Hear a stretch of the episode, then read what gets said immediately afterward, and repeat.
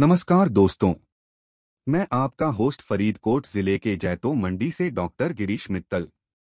मैं आप सबका स्वागत करता हूं हमारे पॉडकास्ट व्यापार दुनिया की कहानियां में। आज बात करेंगे व्यापार में स्त्रियों का योगदान के बारे में।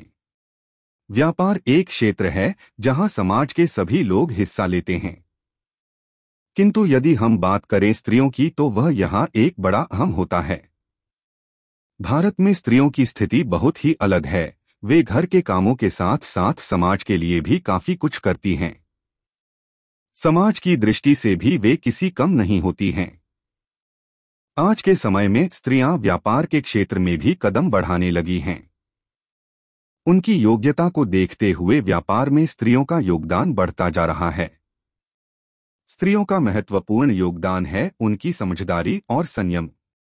स्त्री व्यापारी व्यक्ति का समय समझती हैं और जब वे किसी काम को सही समय पर करते हैं तो उसका फल कुछ ही समय में मिलता है।